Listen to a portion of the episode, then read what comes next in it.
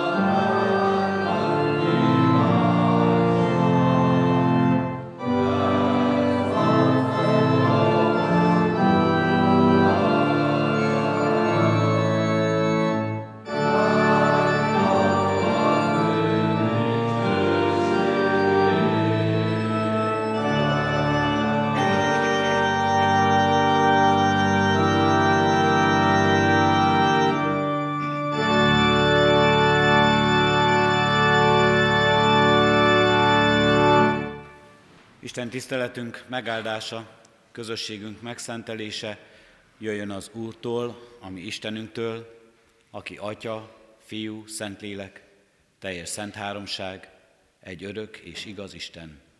Amen. Hallgassuk meg Isten igéjét Lukács evangéliumának 17. részéből, a 20-tól 24 tartó ige szakaszból. Így szól Isten írott igéje. Amikor a farizeusok megkérdezték tőle, hogy mikor jön el az Isten országa, így válaszolt nekik. Az Isten országa nem úgy jön el, hogy az ember jelekből következtethetne rá. Azt sem mondhatják, íme itt, vagy íme ott van, mert az Isten országa közöttetek van. A tanítványoknak pedig ezt mondta. Jönnek majd napok, amikor szeretnétek akár egyetlen egyet is látni az emberfiának napjai közül, de nem láttok. Ha ezt mondják majd nektek, íme ott, vagy íme itt van, nem menjetek oda, és ne fussatok utána. Mert ahogyan a villám cikázik, és az ég aljától az ég aljáig egyszerre villan fel és fénylik, úgy jön el az emberfia is az ő napján. Isten tegye áldottá az ő igényének hallgatását és szívünk befogadását. Amen. Amen. Hajtsuk meg fejünket, testvéreim, és válaszoljunk az ige szavára imádságunkban. Arra kérünk, Urunk Istenünk, hogy jöjj el, légy itt közöttünk. Jöjj, légy itt közöttünk a Te igéddel, a Te igéd igazságával és tanításával. Jöjj el, légy itt közöttünk, Urunk Istenünk, a Te lelkeddel. Lelkednek megelevenítő, tanító, vigasztaló, erősítő és bátorító jelenlétével. Urunk Istenünk, arra kérünk, hogy jöjj, légy itt közöttünk, és légy jelen az életünkben. Mert nélküled kevesek, senkik vagyunk. Mert nélküled, Urunk Istenünk, nem értjük az életet, nem értjük a saját életünket, mert nélküled, Urunk Istenünk, nem tudjuk, hogy honnan jövünk és hová tartunk. Jövünk, Urunk Istenünk, és hordozzuk az életünknek sok terhét és nyomorúságát. Jövünk, Urunk Istenünk, és hozzuk magunkkal sok kérésünket. Jövünk, Urunk Istenünk, és szeretnénk valamit, valami biztosat látni és tudni, mindarról, akik vagyunk, és amerre tartunk. De nélküled, Urunk Istenünk, mindez lehetetlen, érthetetlen, kiismerhetetlen és elfogadhatatlan számunkra. Ezért arra kérünk, jöjj, világosíts meg az elménket, a szívünket, az egész életet. Kérünk és könyörgünk, Urunk Istenünk, tedd meg ezt annak ellenére is, hogy méltatlanok vagyunk, hogy sokszor még a hívásunk sem igazán őszinte, a veled való találkozásunkra való vágyakozásunkban is, Urunk Istenünk, ott van az önzésünk, a magunk akarása.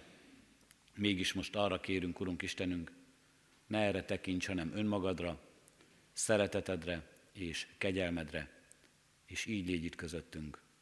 Atya, Fiú, Szentlélek Isten. Amen. Ige hirdetésére készülve testvéreim a 474. dicséretünket énekeljük. A 474. dicséretünket Istennel járni, lakozni, szent élettel illatozni. Így kezdődik dicséretünk.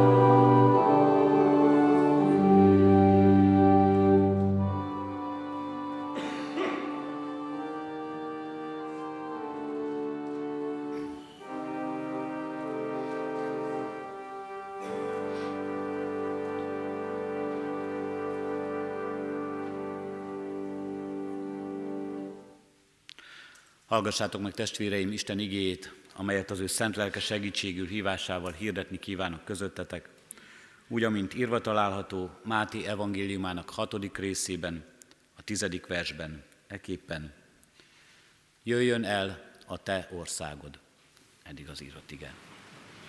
Kedves testvéreim, akik az előző két vasárnapi Isten tiszteletről esetleg lemaradtak volna, most csatlakoznak be abba az igehirdetési sorozatba, amely az Úr imádság, a mi atyánk magyarázatáról szól.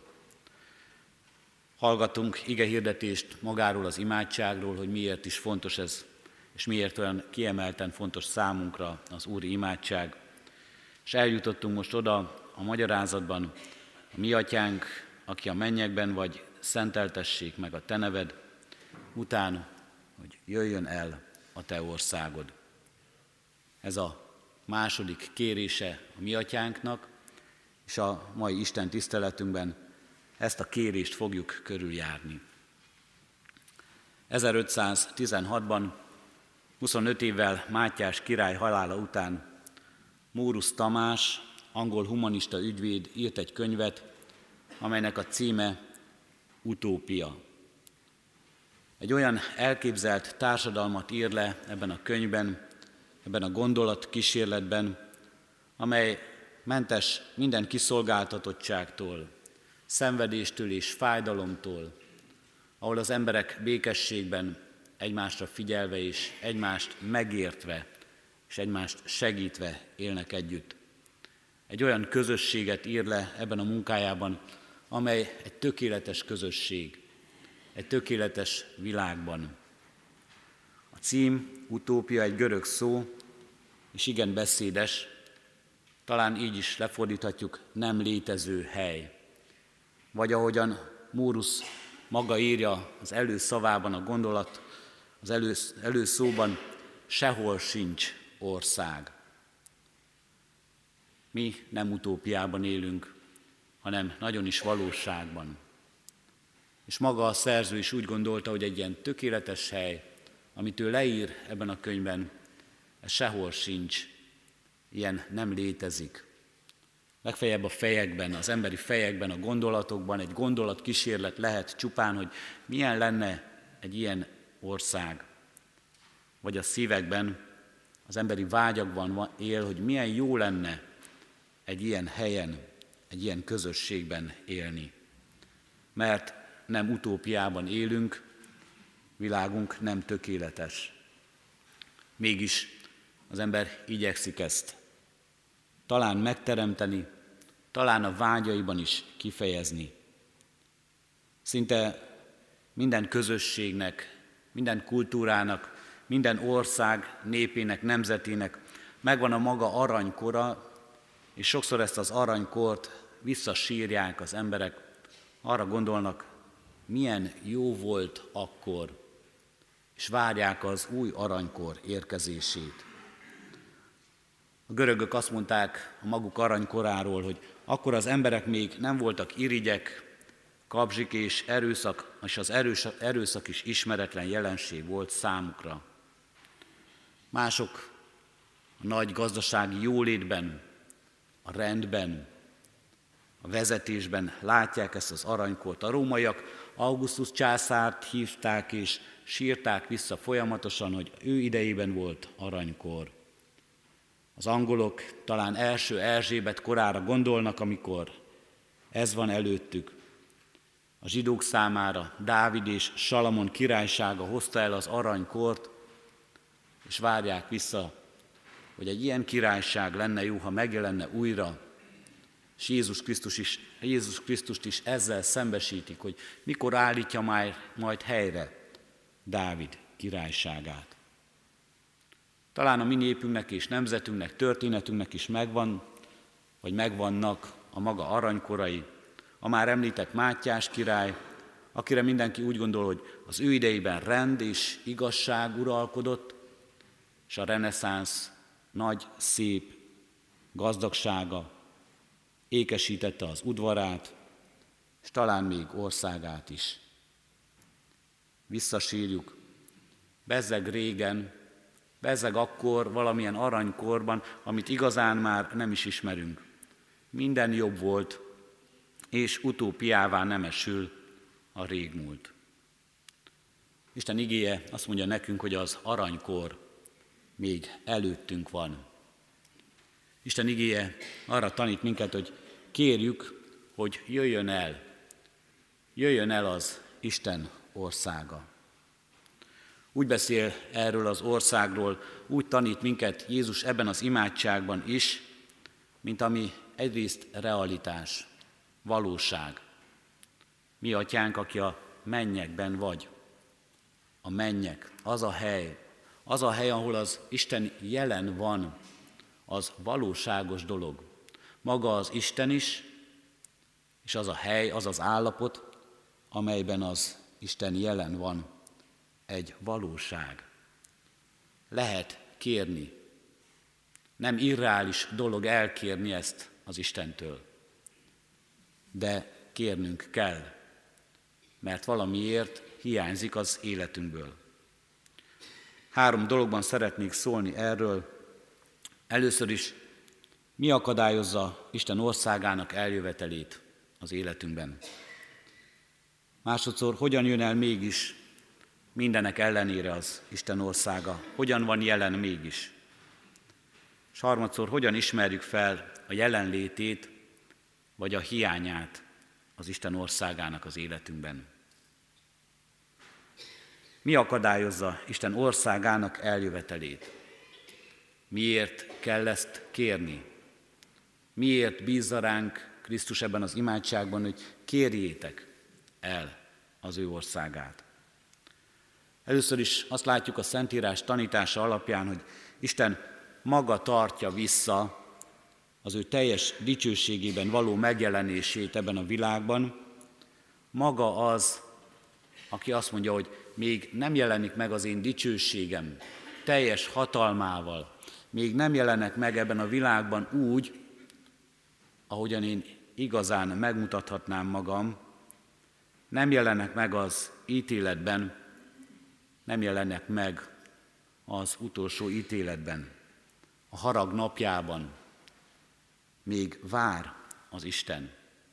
Isten maga tartja vissza az ő országának ilyen megjelenését ebben a világban, amelyet mi sokszor szintén bibliai kifejezéssel apokalipszisnek hívunk, a nagy leleplezésnek.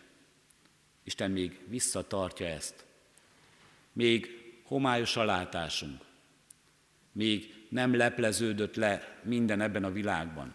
Jó és rossz, igaz és hamis még nem vált el egymástól, még nem választott el Isten az ítéletben, a saját életünkben, az én életemben, a világban, amelyben élünk, a társadalomban, amelyben élünk. Együtt látjuk a konkolyt és a búzát. Isten még ezt nem választja szét. Ő maga az, aki visszatartja, hogy így jelenjen meg az ő országa ebben a világban. Pedig sokszor mennyire vágynánk rá. Mennyire vágynánk rá, hogy jöjjön az Úristen az igazságával, jöjjön a nagy leleplezés, vonuljon félre az a függöny, az a fátyol, ami elveszi előlünk ezt a látást, lepleződjön le a hamis, akit mi talán név szerint is meg tudnánk mondani, a gonosz, a hazug, a tolvaj, a gyilkos, lepleződjön le, és adja meg az Úristen a jutalmát ebben az utolsó ítéletben a jónak és az igaznak. Isten ezt még visszatartja. És egy másik kifejezés is kapcsolódik az Isten országának ilyetén való megjelenéséhez, ez pedig a helyreállítás. Még ez sem történik meg igazán így a tökéletességében. Isten minden, mindenekben lesz, ezt olvasjuk a Szentírásban, az ő országának teljességéről. Isten lesz minden, mindenekben, helyreállítatik a teremtés rendje. Helyreállítatik bennünk is majd, és világunkban is. Mindenben, minden adatik nekünk. ez a helyreállítás is várat még magára, és szenvedünk is miatta. Milyen jó lenne az életünkben helyre állítanának, állítatnának a dolgok. Minden a helyére kerülne. Mennyire vágyunk rá, hogy a helyére kerüljön bennünk minden, az értékrendünkben. Helyére kerüljön bennünk minden az életünkkel kapcsolatban. Hová tart ez az élet? Helyére kerüljenek a dolgaink, az emberi kapcsolataink. A nagy helyreállítás az Istennel való kapcsolatunkban is. És ennek tökéletessége, ennek mindent jelentő ajándéka, még szintén várat magára, maga az Úristen az, aki visszatartja még ezt. Mindent kapunk ebben az Istentől. Jöjjön el a Te országod, és várunk, és vágyunk az igazság megjelenésére és a helyreállításra. Mennyi gondolat van ezzel kapcsolatban bennünk, mennyi mindent vágyunk ezzel kapcsolatban. Nem lesz majd betegség ebben a nagy helyreállításban, az Isten országában. Erre vágysz, mert most beteg vagy, mert most betegség vesz körül. Beteg vagy és valóban fáj valahol, testi valódban is. Beteg vagy és nagyon hiányzik valami, mert lélekben vagy beteg. Vagy azt olvassuk, hogy az Isten majd ott letöröl minden könnyet. Vágyunk rá, mert most sírunk. Sírók vagyunk és szomorkodók. Siratjuk saját magunkat, siratunk valaki mást, vagy siratunk valamit az életünkben. És ott megmarad a legnagyobb a szeretet, és ez uralja majd az Isten országát. Szeretet, amelyre vágysz, mert nem szeretnek, vagy utálnak, vagy utálod magad azért, hogy nem tudsz szeretni, hogy önmagadat sem tudod szeretni. Mennyi váradalom, mennyi gondolat, mennyi ideal van bennünk az Isten országával kapcsolatban. Egyszer egy hitanos gyermek megkérdezte tőlem, hogy és lesz-e ott majd foci az Isten országában. Micsoda váradalom, micsoda elvárás, hogy neki, ami a legfontosabb, ami a legdrágább, az, az ott biztos.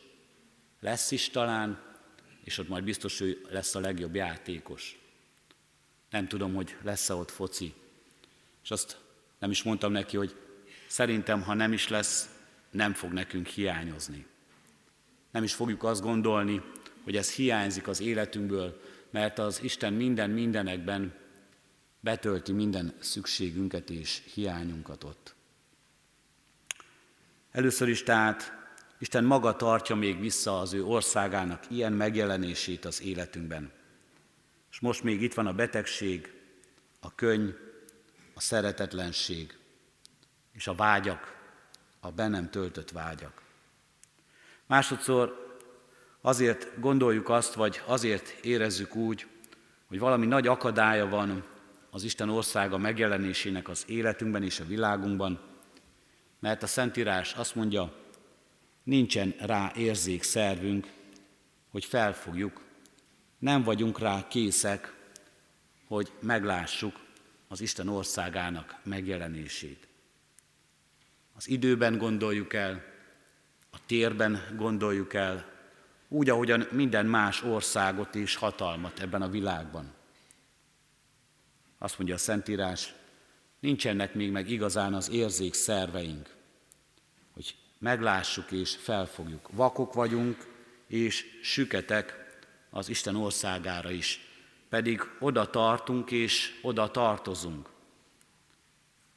Isten azzal biztat meg minket, hogy ő maga ajándékoz meg minket hittel. És ezáltal a hitáltal mégis valamilyen előízét kaphatjuk ennek az országnak. Mégis valamit megizlelhetünk az öröméből, a békességéből, a vigasztalásából, a szeretetéből. Valami ezáltal eljuthat hozzánk. És már is itt vagyunk a második kérdésnél, hogyan van jelen az Isten országa ebben a világban, amelyben élünk. Jézus azt mondta az őt kérdezőknek, ahogyan azt a lekcióban is hallottuk Lukács evangéliumából, nem szemmel láthatóan jön el, nem itt vagy ott van, hanem közöttetek van, vagy bennetek van az Isten országa. Ezért imádkozunk. Ezért is imádkozzunk, hogy lássuk meg, ismerjük fel, legyen az életünk része is, legyünk részesei az Isten országának. Jézus azt mondja, itt van, közöttetek és bennetek. Ismerjétek fel. Milyen az, amikor ő uralkodik? Milyen az, amikor ő uralkodik? Mit gondolunk rajtuk? Amikor ő uralkodik mindenek előtt az életünkben, a saját életünkben, és milyen az, amikor ő uralkodik a világban, és így látjuk a világot, amelyben élünk. Az Isten országa bennem van, és az Isten országa megjelenik bennem.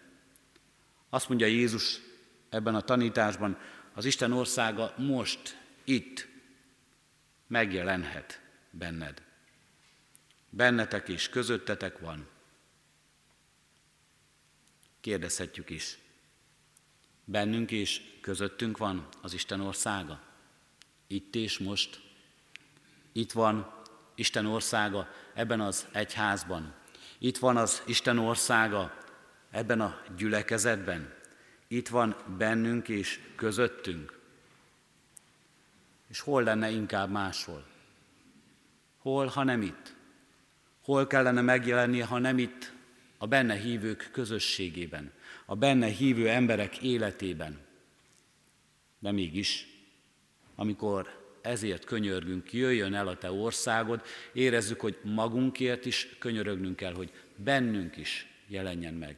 És érezzük, mert együtt mondjuk ezt a köz, ebben a közösségben ezt az imádságot mi, hogy közöttünk is jelenjen meg az Isten országa. Itt van, és meg akar jelenni, és uralkodni akar. Itt akar lenni. Uralkodni akar az akaratunkon, hogy az odafennvalókkal törődjünk, és ne a földiekkel hogy Isten legyen az első számunkra. Uralkodni akar úgy, hogy keressétek először az ő országát és igazságát, és minden más megadatik nékünk ráadásul. Itt van közöttünk. De valóban az odafennvalókkal törődünk-e, és nem a földiekkel. Valóban ezt keressük-e először, és minden mást az Istenre bízunk vagy minden mást keresünk először, és utoljára marad az ő országa. Miről ismerjük fel, hogy itt van, vagy hogy nincsen itt közöttünk az Isten országa? Az Isten országának a legnagyobb ismer, ismertetőjele az, hogy az Isten akarata és igazsága uralkodik ott. Az van jelen, az határoz meg mindent. Isten szent lelke és igéje vezet, és nem más ebben az országban, ebben a hatalomban, amely megjelenik az életünkben.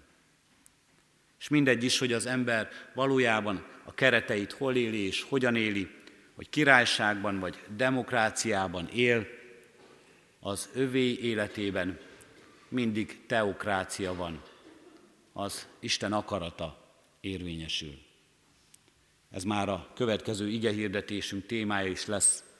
Legyen meg a te akaratod, erről szól majd ez az igehirdetés. De az Isten országa, ezt, Isten országát ez jellemezni az életünkben és a közösségünkben. Az ő akarata az első, az ő uralma a legnagyobb uralom, az ő lelke és igéje vezet minket. Ő a király, ezért a királyság az övé. Jézus azt mondja Pilátusnak az én országom nem e világból való. Az én országomnak erejét, hatalmát, igazságát nem ez a világ adja, és nem is mi fogjuk összeadni. Nem a hívők közössége fogja összeadni és felépíteni ezt, hanem maga az Isten építi. De Isten országa mégis általunk és közöttünk épülhet fel. Az én országom nem e világból való, de van, de létezik. Itt van az Isten országa, vagy hiányzik az Isten országa az életünkből. Az Isten országa nem evés és ivás, hanem igazság, békesség és a szent lélekben való öröm. Mert aki ebben szolgál Krisztusnak, az kedves az Isten előtt, és megbízható az emberek előtt. Azokra a dolgokra törekedjünk tehát, amelyek a békességet és egymás építését szolgálják, tanít a római levél minket. És ez alapján érezhetjük, hogy itt van-e az Isten országa. És azt is látjuk, hogy minden nap könyörögnünk kell ezért. Nem az evés és ivás, hanem az igazság, a békesség és a Szentlélekben való öröm. Ha ebből bármi a miénk, az Isten országában élünk, és az Isten országában vagyunk. Ha ez hiányzik az életünkben, azt mondja Krisztus, könyörögjünk érte, és kérjük Istentől. Így legyen mindennapi imádságunkban, az Úri imádság mondásában is. Amen. Válaszoljunk az igére a 483. dicséretünk éneklésével. A 483. dicséretünket énekeljük annak az első és a hatodik verszakát. Az első vers így kezdődik, mennybéli felséges Isten, kinek dicsőséget ott fent.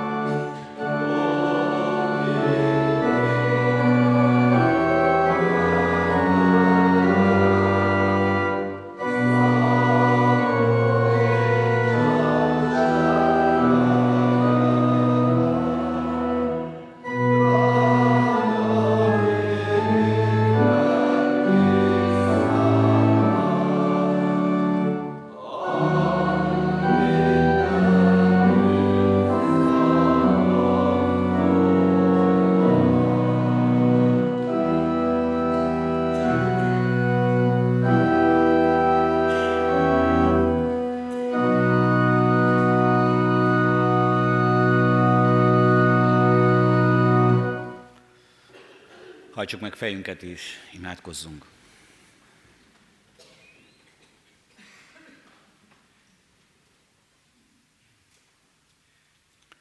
Urunk Istenünk, olyan sokszor csak arra törekszünk, hogy az életünkben a helyén legyen evés és ivás, a munka gyümölcse, az előrehaladás, a siker, mindaz, ami ebben az ebben a földi világban boldogá teheti az életünket. És olyan sokat aggódunk, Urunk Istenünk, evésért és hívásért, és mindazért, ami itt a Földön történik velünk.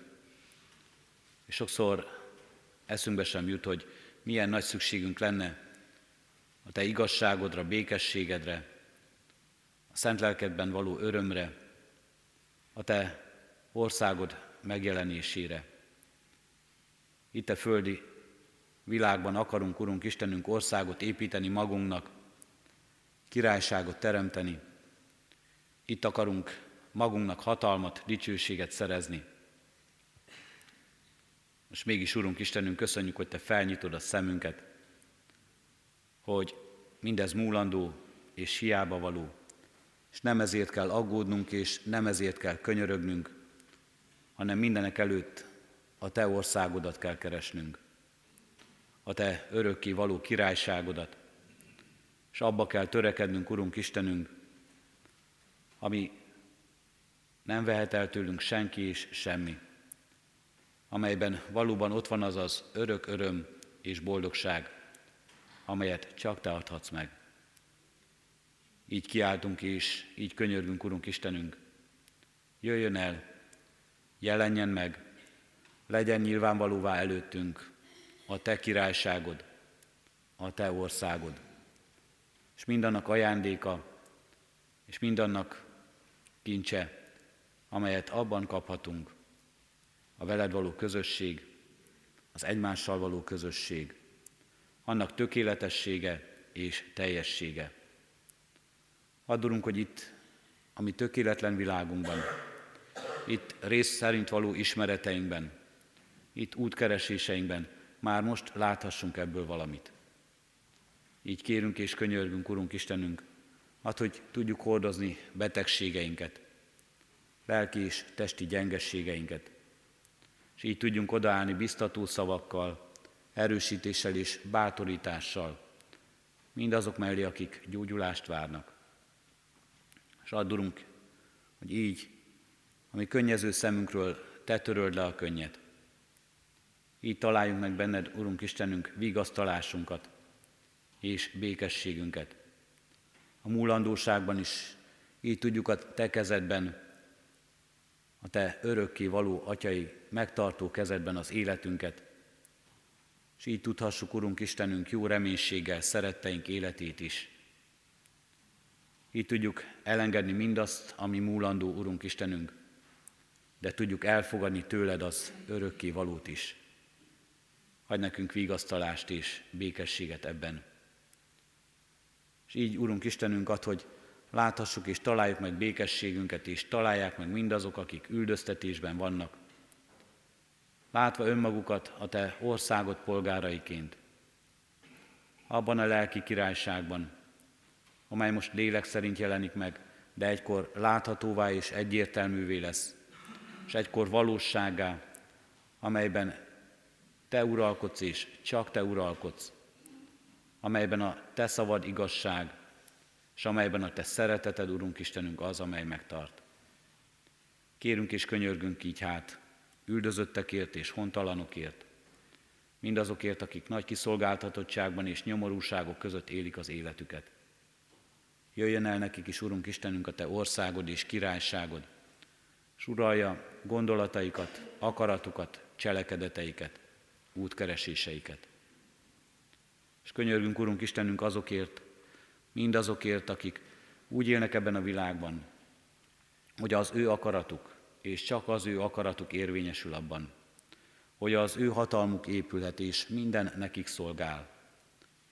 Adorunk, hogy megtérjenek, adorunk, hogy felismerjék az életüket, mint a Te ajándékodat, és az örök életre hívó szavadat, és adjon ez alázatos, szolgáló lelket, adjon ez, Urunk Istenünk, az ő életükben dicsőítést, a Te keresésedet, és a Te igazságot szerint való élést. Így könyörgünk, Urunk Istenünk, a vezetőkért és a hatalmasokért és az erősekért. Adorunk, hogy valóban alázattal a Te akaratodat kövessék, és neked szolgáljanak. Kérünk és könyörgünk, Urunk, hallgass meg most a mi csendes imádságunkat.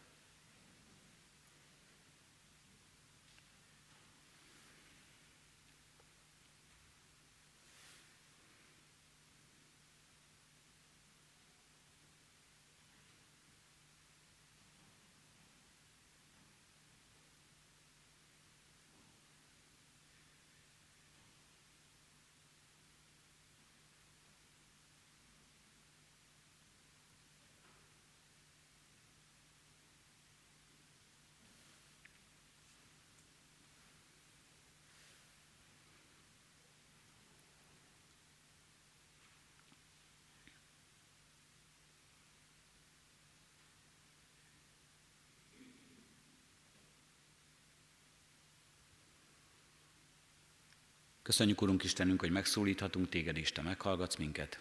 Amen. Fennállva együtt imádkozzunk azzal az imádsággal, amelyre Krisztus tanított minket. Mi, Atyánk, aki a mennyekben vagy, szenteltessék meg a Te neved, jöjjön el a Te országod, legyen meg a Te akaratod, amint a mennyben, úgy a földön is. Minden napi kenyerünket add meg nékünk ma, és bocsáss meg védkeinket, miképpen mi is megbocsátunk az ellenünk védkezőknek. És ne vigy minket kísértésbe, de szabadíts meg a gonosztól, mert Téd az ország, a hatalom és a dicsőség, mind örökké. Amen. Az adakozás lehetőségét hirdetem testvéreim, mint Isten tiszteletünknek és életünknek hálaadó részét. Szívünkben alázattal Urunk áldását fogadjuk. A világ felett a királyi uralom, ami Urunké, Krisztus élet, és uralkodni fog örökkön örökké. Amen. Foglaljunk helyet testvérek is, mielőtt a hirdetéseket meghallgatnánk, hónap első vasárnapja lévén a hónap énekének az ének tanítását vegyük elő, és Kántor urat kérjük, hogy segítsen nekünk megtanulnunk, átismételnünk március hónap énekét. Jézus Krisztus mondja, én vagyok a világ világossága. Ha valaki engem követ, nem jár sötétségben. Kedves gyülekezet, így, hogy most a tavaszi napi egyenlőség következik, fizikai értelemben is ezt a világosságot egyre inkább átélhetjük, és a természetes fényében megszemlélhetjük az Úristennek az alkotásait. A növényektől kezdve a természet bármilyen részletére gondolhatunk. És ez a Zsoltár, a 104. Zsoltár nagyon segít bennünket imádkozni, tanulni. Ahogyan ezt énekeltük is, a 474. dicséretben az Isten tisztelet elején Jézus Krisztus taníts minket imádkozni. Bűnbánat szükséges, van is belőle, talán nem elég. Aztán könyörgés, szükséges, van is belőle, abból talán már több. De az Úristent magasztalni mennyire szükséges? Szerintem abból van a legkevesebb. Személyes lehetek? Az én életemben azt hiszem abból van a legkevesebb. Pedig van miért. A 104. Zsoltár egy fantasztikus imádság vezető ének. Ha végigmenjünk, összefoglalom gyorsan az elején az egészet, a Bibliát is nyissuk, lapozzuk föl, az énekeskönyv tökéletesen követi a bibliai szöveget, kimarad ugyan három vagy négy verszak, itt az énekeskönyv közlésében, elmondja, hogy te alkottad a madarakat, a napot, a holdat, a, a napot, amely ismeri a pályáját. Sűrű lombokon énekelnek a madarak. És itt jut el a csúcspontjára az ének. Károli fordításában mondom, éneklek az Úrnak egész életemben. Zengedezek az én Istenemnek, amíg csak vagyok. Hát ennél szebb Zsoltárt nem tudnék most mondani, ezért énekeljük el. Az első verszakot nézzük először. 104. Zsoltár, áldjad lelkem az Urat és tisztöld. Valóban nem teljesen ismeretlen az ének, aki biztos a dolgában, énekeljen velem. Én vezetem. Áldjad lelkem az Urat is tisztöld, dicsőségével rakva menj és föld. A te felséged, Uram, nagy és erős, a te ékességed nagy, szép és fényős. Öltözeted ékes és tiszta, Szép világosság származik róla, az egeket szélesen kiterjeszted, mint egy karpítót úgy felékecsíted. Köszönöm szépen. Az utolsó két verset kezdjük először, nagyító alá venni, az egeket szélesen kiterjesztéd. Az egeket szélesen kiterjesztéd, mint egy kárpítót, úgy felékesíted. Ezt még egyszer, mert ide csúcsosodik az egész versszak. Az egeket szélesen kiterjeszted, és itt a dallam segít bennünket. Bőséges levegővel énekeljük meg, bőséges levegővel. Rajta, raratam. Az egeket szélesen kiterjeszted, mint egy kárpítót úgy felékesíted. Köszönöm szépen, te öltözeted ékes és tiszta következik. Te öltözeted ékes és tiszta, szép világosság származik róla. Az egeket szélesen kiterjeszted, mint egy karpítót úgy felékesíted. Megyünk előre, harmadik nyomtatott sor, a te felséged. Ez pedig egy ilyen lépéselked a te felséged, Uram nagy és erős mehet. A te felséged, Uram, nagy és erős, a te ékességed nagy, szép és fényős. Az előbbi helytől kérem szépen bátran mindenki a te felséget adham. A te felséged, Uram, nagy és erős,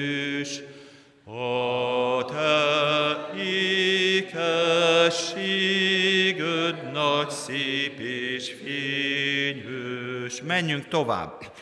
Te öltözeted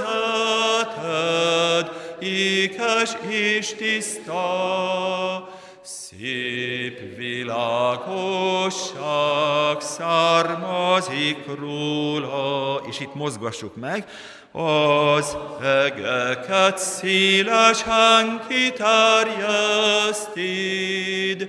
mint egy kárpítót úgy felékesíted. Foglaljuk össze az első verszakot, és annyi időnk maradt még rá, hogy azt az én verszakot, amit kiemeltem, a személyes verset, hogy éneklek az Úrnak egész életemben, az itt a 17. dicséretet az Úrnak éneklek, azt még tegyük mellé. A többi verszakot szeretném tiszta szívvel javasolni otthoni imádságra, nevezetesen majd a másodikat, ötödiket, hatodikat és a tizediket otthoni imádságra javaslom. Tehát még egyszer a 104. Zsoltár első és utolsó verseit. Áldjad, áldjad lelkem az Urat is tisztelt, dicsőségével rakva menj és föld. A te felséged, Uram, nagy és erős, a te ékességed nagy, szép és fényős. Te öltözeted ékes és tiszta, szép világosság származik róla. Az egeket szélesen kiterjeszted, mint egy karpítót úgy felékesíted. Dicséretet Az Úrnak éneklek, valamíg én ez világon Istent én egész életemben dicsérem és áldom szép éneklésben. De viszont azt kérem őtőre,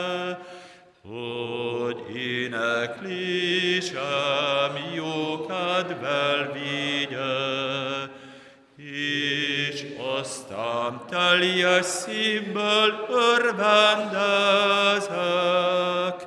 szép énekeket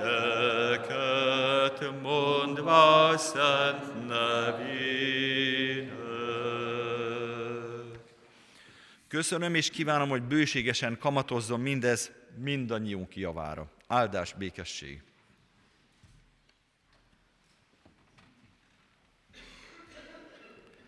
Köszönjük szépen, március hónap éneke lesz ez, úgyhogy még sokszor előkerül majd az Isten tiszteleteinken, bibliórákon ez a Zsoltár. Akkor is most már nem ismeretlenként, hanem énekeljük ismerős dallamként, majd az orgona kísérettel is. Néhány hirdetést szeretnék elmondani a testvéreknek. Hónap első vasárnapja nem csak a hónap énekének bemutatásáról szól, hanem a gyülekezeti kávéházról is. Így most Isten tisztelet után gyülekezeti kávéházra hívjuk és várjuk az Isten tiszteleten résztvevőket a gyülekezeti központba. Szeretettel várunk mindenkit. Ma 11 órakor lesz még családi istentisztelet itt a templomban, a nyitott templom közösség szolgálatával, és 5 órakor ifjúsági istentiszteletet tartunk. A heti alkalmak közül mindenkit nagy szeretettel hívunk és várunk a következőre héten. Minden délután 5 órai kezdettel evangelizációt tartunk itt a templomban. Az igehirdetési sorozaton szolgáló lelkipásztorokat úgy hívtuk meg, olyan lelkipásztorokat hívtunk, akiknek a gyermekük a mi kollégium diákja jelenleg, vagy volt a kollégiumunk diákja.